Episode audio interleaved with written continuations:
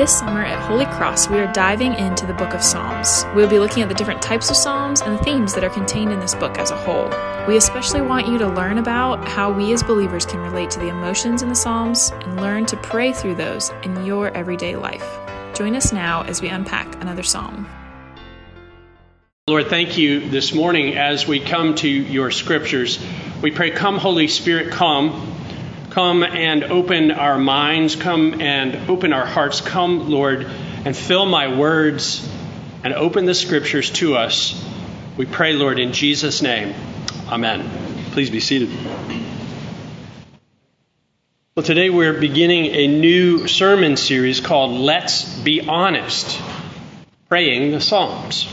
And we're going to spend the majority of the summer uh, working our way through the Psalms.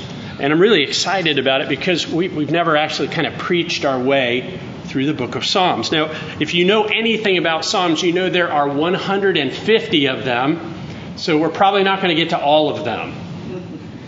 As a joke, we're not going to get to all of them, at least not this summer. But what we're going to do is we're going to, to look at a sampling of the different genres or categories of Psalms so that we might get a real deep feel for this book and what they mean for us today.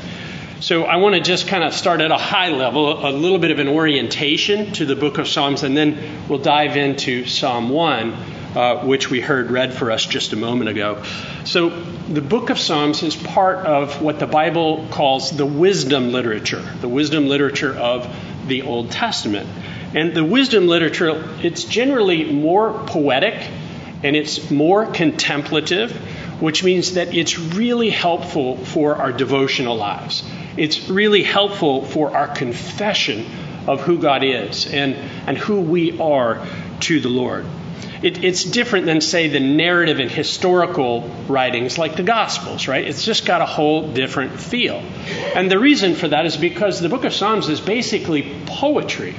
These are poems uh, written by different Hebrew authors over the course of several hundred years, including people like King David and King Solomon, that has been compiled and was turned by the Hebrew people from poetry alone and into prayers and into songs. And so you're going to see what's called parallelism all throughout the book of Psalms. Parallelism means that the same idea will get repeated multiple times and from different angles. And often the way the Psalms set things up is also in contrast. So you'll get one idea contrasted with another. And the reason for that is to sort of take these deep things and, and ground them into our hearts so we really get them. And so, this book, which was comprised, is basically God's inspired hymn book or God's inspired prayer book. And so, individuals, both in the people of Israel and through the church, and groups of people, first in the temple, then in the synagogue, and then in churches, have used the Psalms for prayer and for song to ground deeply within us the things of God. Now, the, the book of Psalms itself is arranged into five books, and at the end of each of those five books, there's a doxology, there's a praise to God. And then Psalm 150, which is the last of the Psalms, is a doxology for the whole book. And so it sort of wraps everything up into praise for the God that we were singing about who is worthy, who is worthy of our praise and of our lives. And the thing about the Psalms that, that's so amazing is they're so true to life, right? Like the Psalms meet us where we live and where we move, and they deal with all the breadth of emotions and experiences that we have. This is what Elizabeth Canham writes in Finding Your Voice in the Psalms. She says this Jewish and Christian worshippers derive comfort, hope, encouragement, and joy from these ancient prayers, but also find a way to cry out through them in anger, in fear, and even in doubt over the power and goodness of God. Through the Psalms, God's people have wept together, celebrated victory, danced, made music, lamented, and that's a big theme in the songs. Why is it going hard for us? Lament. And of course, God's people have found their hope in Yahweh, in God Himself. Jewish and Christian people alike have cherished the Psalms as a means of praying with integrity, like they help us to pray and to approach God. And that's why we have called this series Let's Be Honest, Praying the Psalms. Because what the Psalms do is they actually give you and me permission to be right where we are with God. The idea is to move us out of this fear based sort of religious thing where God is far away and to invite God into every part of our lives, into the highs and the lows, into the good and the bad, into the places that we're delighted in and the places that we lament over deeply. The great thing, though, is that the Psalms aren't just about us. There's really solid theology, right? Really solid understanding about God that can be derived from them. This is what Tim Keller writes in his book, The Songs of Jesus. He says, Psalms anticipate and train you for every possible spiritual, social, and emotional condition. They show you what the dangers are, what you should keep in mind, what your attitude should be, how to talk to God about it, and how to get from God the help you need. Most of all, the Psalms, when combined with faith, they bring us to Jesus. I mean, think about this. Jesus sang the Psalms, and Jesus prayed the Psalms. And it's very likely that he had most of these Psalms memorized, hidden away in his heart. And of course, he speaks them and teaches from the book of Psalms more than any other Old Testament book. So, like, this is a way to get very close to the heart of Jesus, to know him and to be with him, to know God's love deeply. So, let's start at Psalm 1. It's the entry point to the book. It, it's really a, a psalm that, combined with Psalm 2, sets the stage for the whole book. In Psalm 1, we hear about different kinds of people. Psalm 2, we hear about the king, right? God's Son, the Messiah, who's going to bring justice to the world. And so let's do this. Let's let's read it together. That one's harder to read, I think, but I'll try it anyway. Let's read it together so we can hear it and so we can see it and so we can be with it with one another. Here we go. Blessed is the man who walks not in the counsel of the wicked, nor stands in the way of sinners, nor sits in the seat of scoffers. But his delight is in the law of the Lord, and on his law he meditates day and night. He is like a tree planted by streams of water that yields its fruit in its season, and its leaf does not wither. In all that he does, he prospers. The wicked are not so, but are like chaff that the wind drives away. Therefore, the wicked will not stand in the judgment, nor sinners in the congregation of the righteous. For the Lord knows the way of the righteous, but the way of the wicked will perish. Maybe just back that up and maybe, there we go, that'll go away in the process. So we're going to look at this psalm. Did, did, you notice right out of the gates that, that it sets up a contrast? Remember, I said there's a lot of parallelism, but there are also comparisons and contrasts that you see in the Psalms. And right away, we see a contrast between those who orient themselves and their lives on God over against those who do not. The Bible tells us that there are really only two kinds of people in the world in this case, they're called the righteous and the wicked or sinners. Sometimes they're called the wise or the foolish. When you get to the New Testament, people are said to be in Christ or outside of Christ. And as a seminary professor of mine said, within those two categories of people, there are two positions. So that you can be outside of Christ, but moving toward Him. Or you can be outside of Christ and moving away from Him. Or you can be in Christ and moving toward Him. You can be in Christ and moving away from Him. Two basic categories of people, two basic conditions, right, or statuses with relation to Him. Verse 1 says, Blessed is the man. Now, this is, this is just supposed to be comprehensive. A lot of the translations say, Blessed is the person. Blessed are those. It's not about male or female here. This is both for men and women. Blessed is the person. Blessed are they, the person who is focused on God. And that word blessed really could mean happy. It's different from sort of like, oh, things are going my way. You know, I'm happy today. It's different than the kind of adrenaline rush, right, that things can buy. Oh, I feel happy. Things are good. Things are solid right now. It, it's really more about a long term, steady, steady happiness, a direction of life based upon relationship with God that is more like contentment moving into joy. There's a steadiness to it. It's not the up and down of emotion per se, it's a steady progress with the Lord that comes through friendship with God. Happy is the person who walks not in the counsel of the wicked, nor stands in the way of sinners, nor sits in the seat of scoffers. Do you see progression again? Right? First you walk, then you stand, and then you sit. Right? So, so once you start taking in the things of the world, listening to the counsel of those who are opposed to God, it's only a matter of time before you follow in their way. You walk according to their ways. And as you do that long enough, then eventually you find yourself standing there with them.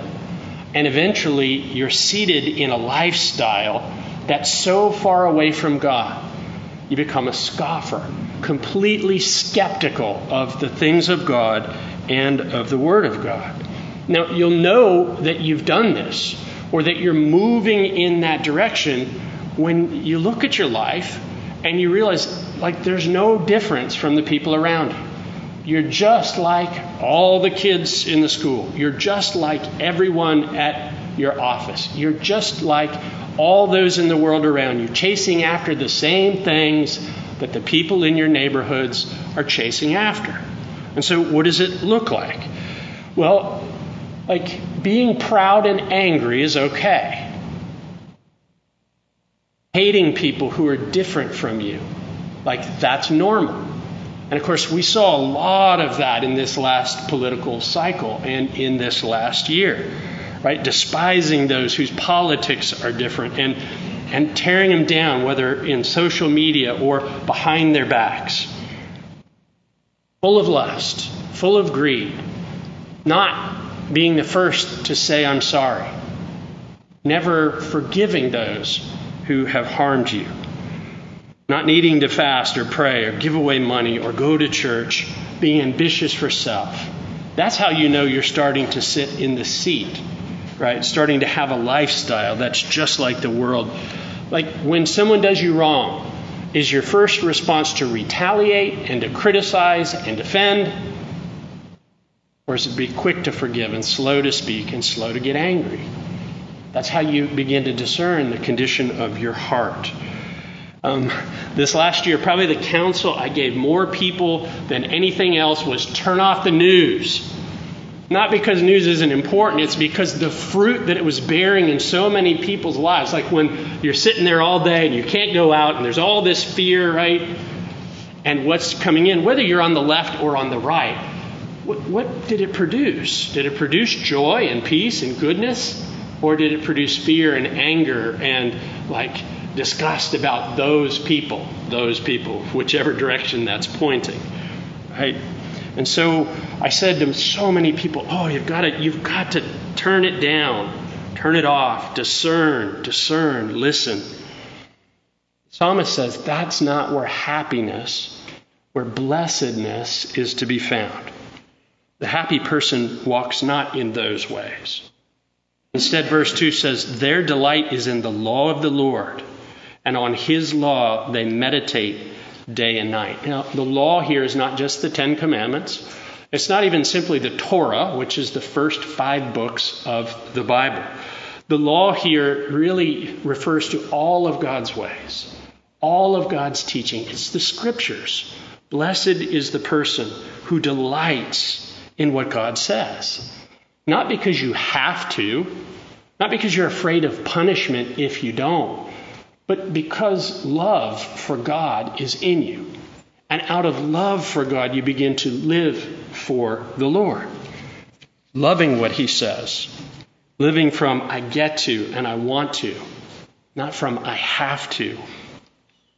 And of course, that happens when you see what God has done for you, when you see what Jesus has done for you, the depths to which He has gone to make you His own person. So to meditate on God's teaching, it says day and night. It doesn't simply mean like in the morning and in the evening, although that's a great start if you don't do that. Again, remember we're talking about poetry here. So day and night, east and west, high and low. It's, it's talking about the breadth of life. Do you meditate on God's word throughout your day, throughout your week, throughout your month, throughout your year, throughout your life? You, you see, it's meant to be this rhythm of response, this life of allowing God to shape the way you think. I, I love what Eugene Peterson says in his book called Eat This Book. I, it's a conversation in the art of spiritual reading. He says meditation is like a dog chewing on a bone. If you've ever seen a dog really going after a bone, right? Anybody seen that? Right? That's a happy dog, right? Gnawing. And sometimes they get a little growly at times, right?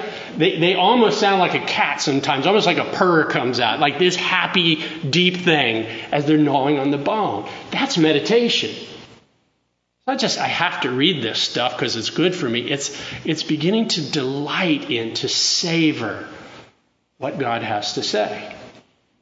It's been described often, this idea of meditation, as chewing the cud, and that's actually the root word behind this word to meditate. If you know anything about cows, maybe there aren't too many cow farmers here today, but like cows can actually recall the food that they have eaten two or three times. So they're chewing on grass, they swallow it, they're able to bring it back up, and they chew on it again, they swallow it, they bring it back up. And what they're doing is they're getting every bit of nutrient out of what they've eaten. And so the psalmist says is the blessed person, the happy person, like the dog gnawing on the bone, or like the cow that's getting all the nutrients out of what they've eaten. So is the person who meditates on the things of God, who allows them to shape their thinking and to shape their lives. Now, one of the things that you see um, with like religious cults, religious cults talk about meditation in terms of emptying your mind but God always says, no, no, no, no. Quiet yourself and then fill your mind with my words. Allow them to kind of float around inside of you, to allow yourself to think on them repeatedly throughout the day. What's so beautiful about that is you don't have to be religious to do that. Like, you don't have to get in a posture. You can do it this way. Like, okay, so you could be meditating on your knees before the Lord you know what? You can meditate chewing on the word while you're doing the dishes. Mowing the lawn became joyful to me when I started to meditate on the word. Because it wasn't just empty space, right? I wasn't just going over all that junk, right, of the week behind, all the people I was mad at. No, no, no, no. I began to allow God's word to shape me. And what happens when you do that is it becomes this launching out place to a deep conversation and prayer. To a deep conversation and prayer. So this summer we'll look at different Psalms, and what I hope you'll do um, is that you'll find some verses as we're going through them on Sundays, and you'll go, oh, that's one I think I ought to meditate on this week. A phrase, a verse, or maybe in your life groups. Some of our life groups will be reading them ahead of time and then they hear them as they come into church on Sunday, but allowing some of those words to, to get in you and to fill your mind. I, I think of a few that we'll be touching on this summer. Psalm 103 Bless the Lord, O my soul. Right? I'm telling my soul, remember to bless the Lord. Bless the Lord and forget not all of his benefits. And then there's a whole host of them that are listed. Psalm 46 God is our refuge and our strength, the very present help in times of trouble. And it goes on Be still. I know that I, that he is God. Psalm 23 The Lord is my shepherd, I shall not want. He makes me lie down in green pastures. He restores my soul. And it, it goes forward. Like allowing that to shape your thinking, allowing that to be a launching pad for your prayer life. Now, Tim Keller says this Knowing how to meditate on and delight in the Bible is the secret to a relationship with God and to life itself. What happens is that views contrary to God's Word get washed away and dispelled because they are no anchor when you're in a time of need. And, and I hear these sorts of things that creep into the church and creep into to Christian people all the time. These sort of folklore type sayings, these, these false notions that don't hold you when life gets hard. Things like, well, God helps those who help themselves. Not in the Bible. Not helpful. Because what happens when you can't help yourself? Does that mean God doesn't help you? Well, of course not. See, what about when, God forbid, a child dies and you hear people say, well, God just needed another little angel in heaven? Bad theology, not the Lord. The Psalms actually speaks into those sorts of things so that we know how to deal with life when it hits. You know what I mean? When life hits? Like, we want to be ready when the hardship comes, not scrambling when it arrives. We want to be able to have within us all that we need walk through life blessedly, happy, peaceful. Doesn't mean it's always going to go your way, but, but knowing how to engage it with the Lord, that's actually what maturity is all about in our faith lives. Verse 3 says this the psalmist says, The person who delights in God's word, who meditates on them regularly and continually, they're like a tree that's planted by streams of water.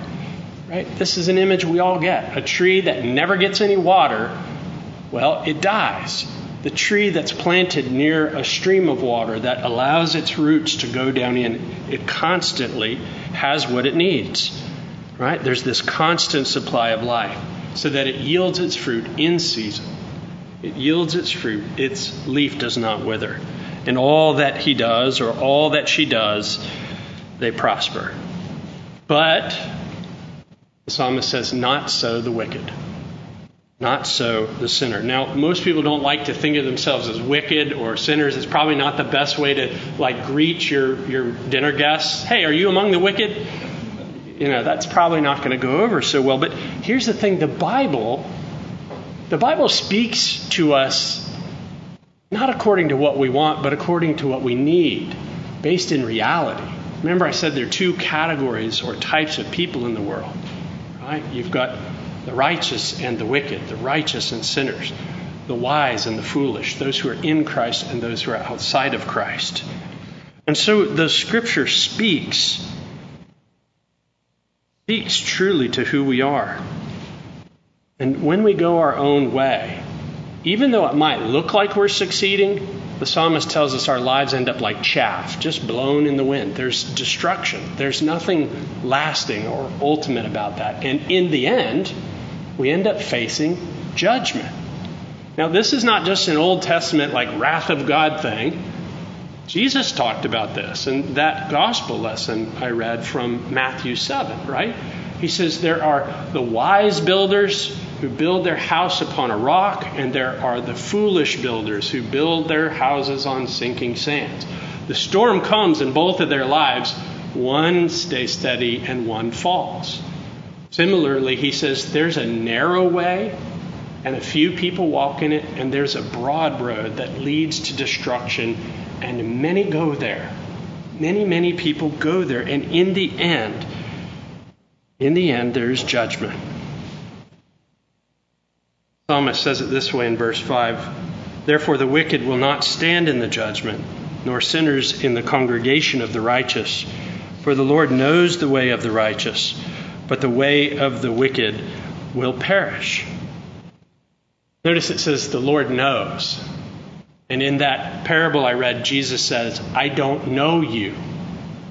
Uh, there's a story I heard about a woman who was in church And she was sitting up front and she was grieving. And the pastor noticed it. He knew that her husband had recently died. And so after like the service was over and all the people left, he just went and sat with her and sat by her side. And, and he said, Mary, you must be missing Ted terribly. And she says, Well, I am, but that's not really why I'm crying. He said, Well, what is it? She said, Well, I've come to realize something that after 35 years of marriage, I never really knew him. Think about that. Like courtship and marriage and children and hardships and teenage years and then sending them off to college and then them getting married. And at the end of all that, all she could say is, I never really knew him. Jesus says there are people who will say, Lord, Lord, but he doesn't really know them. Don't be among those. The invitation that he gives and the good news that we have is that Jesus is the one perfect and blessed man. He is the one who always walked in the Lord's way, who, who never went the way of the sinners, never sat in that place. And he stands at the crossroad of where those two ways meet that narrow road and that broad road. He says, If you come through me, if I know you and you know me, then you're on the road of the righteous.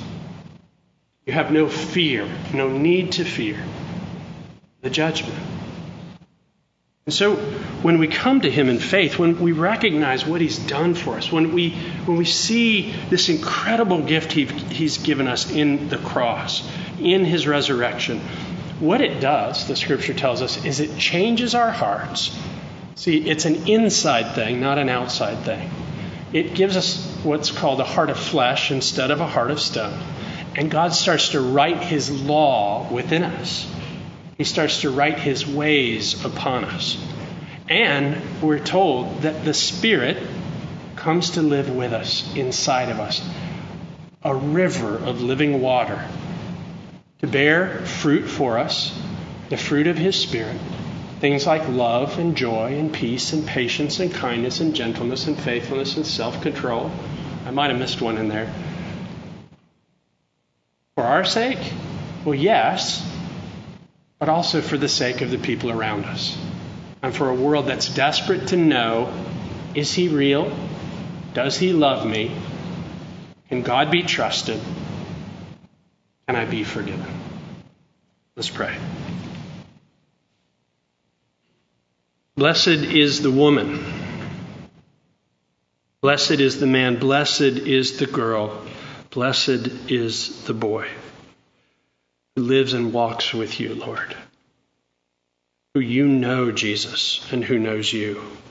Would you make us people who delight in you, who delight in your word, who meditate like the dog chewing on the bone, like the cow chewing the cud? Would you cause us to have within us that stream of water that causes us to bear fruit in season and out?